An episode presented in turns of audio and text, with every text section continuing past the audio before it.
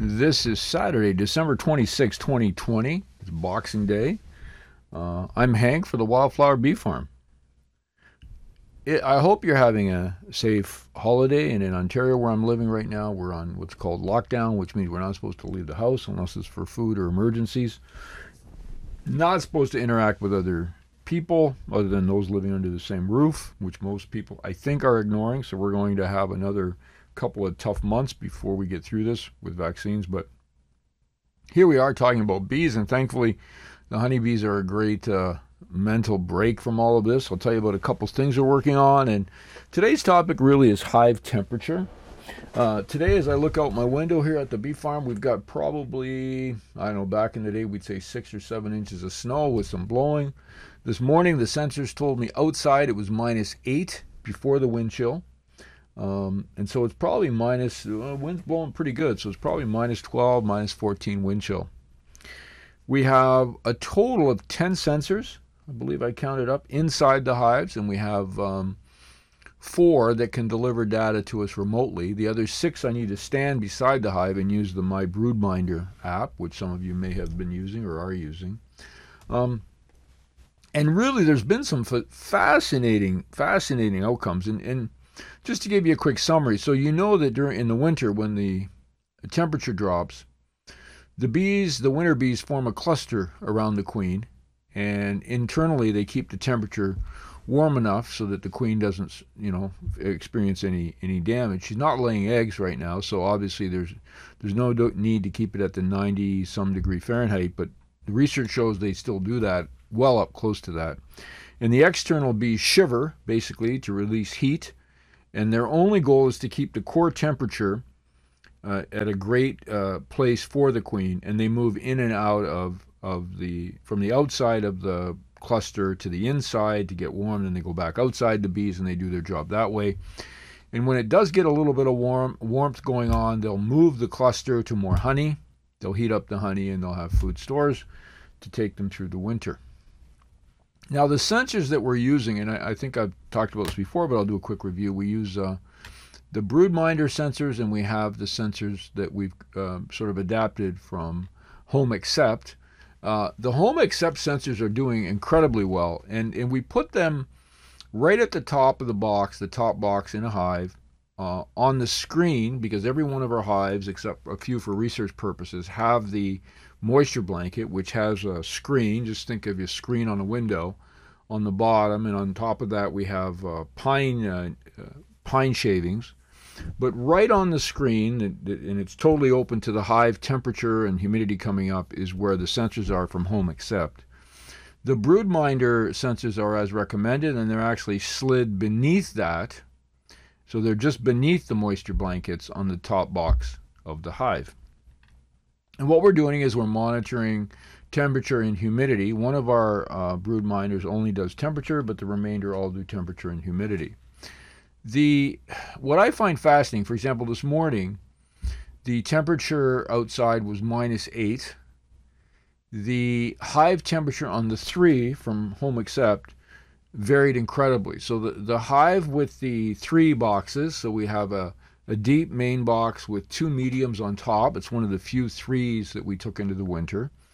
The top box had about a two degree number. The uh, two other hives are, are um, one hive are two mediums. And there's another hive to the right, and there, these are three hives fairly close together. This is one of the tests we did on does it matter if their hives are just singly spread throughout the property, or can you put them together to simulate sort of what a traditional apiary would look like? So they're fairly close. So the micro temperature, it's quite similar because it's in the same sort of area protected from the north wind, protected somewhat from the west, and a bit from the east. We could get some east winds that would be sort of difficult, but there's some cedars uh, protecting the north.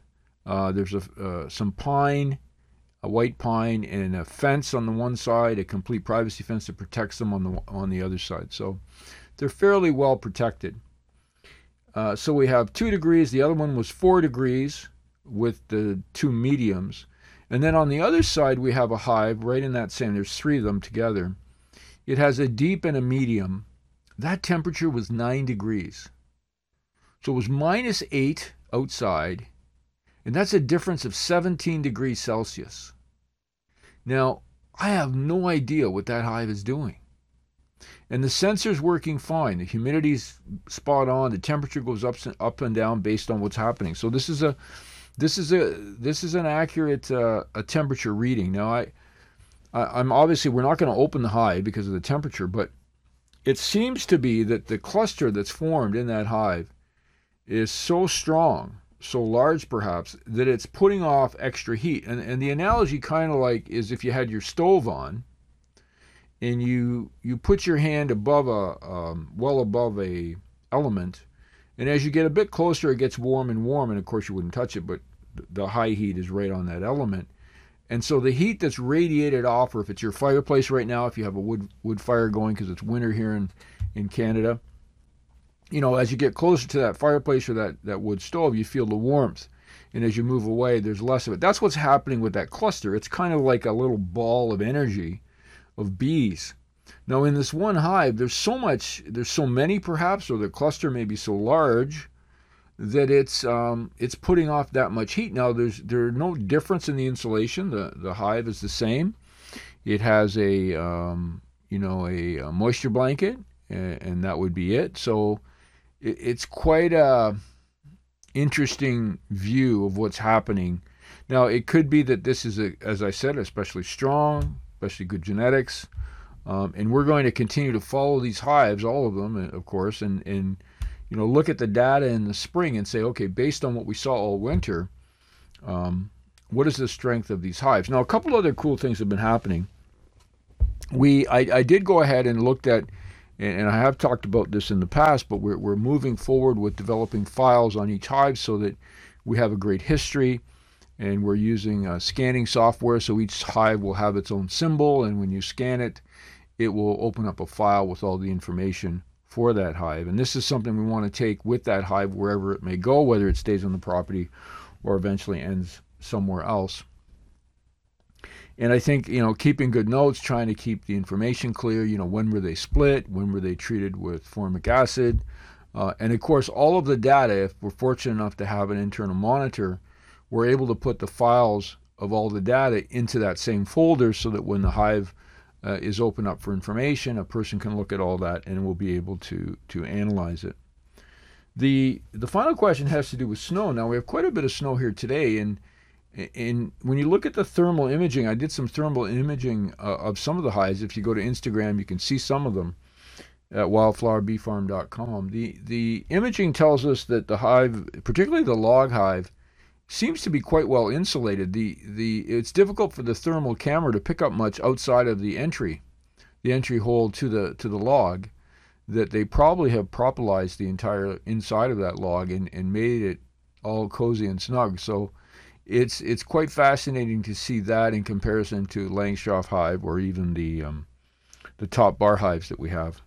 So the the temperatures in and out is interesting. The humidities have settled in all the hives. The tem- temperatures, the ones we're monitoring, in that 60 to 70 percent range, which we apparently uh, is consistent with what other beekeepers are finding. So we're going to continue to monitor, continue to do thermal imaging. We have a number of videos at wildflowerbeefarm.com that'll be appearing that we've created from our summer work. Some really fascinating looks at uh, at what the bees are doing and, and how they learn. Uh, you know, the, the idea of bees with brains was such an incredible, you know, changing thought that you don't hear about too much when it comes to bee behavior or what we're seeing. And maybe we could close on that because I just can't get it out of my mind that we we forever have talked about bees being very instinctual and you know genetically programmed to do certain things.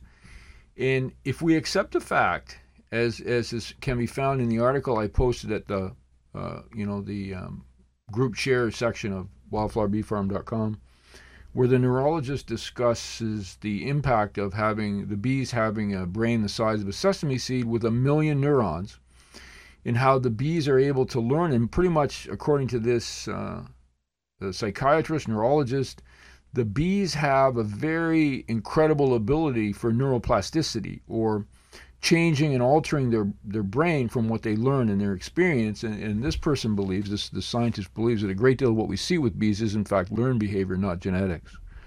And if you if you take that the next step further, it it really does talk about the really important impact of habitat because you can teach bees bees will learn themselves and teach each other very much about their habitat where they happen to be living which may explain a lot of what we're seeing in, in the demise of our bee populations that they're they're attempting to engage in behaviors to survive whatever it is they're experiencing that may actually facilitate um, other illnesses.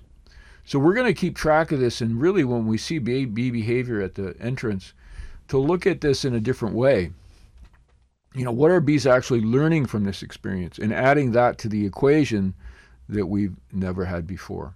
So I'm Hank for the Wildflower Bee Farm. Remember, go to wildflowerbeefarm.com. Support us in our work. We look forward to having you as a member where we'll continue to share our video stories every week. Usually I post them on Sunday, sometimes Saturday. They're supposed to be posted on Monday, but I get pretty excited about some most of them.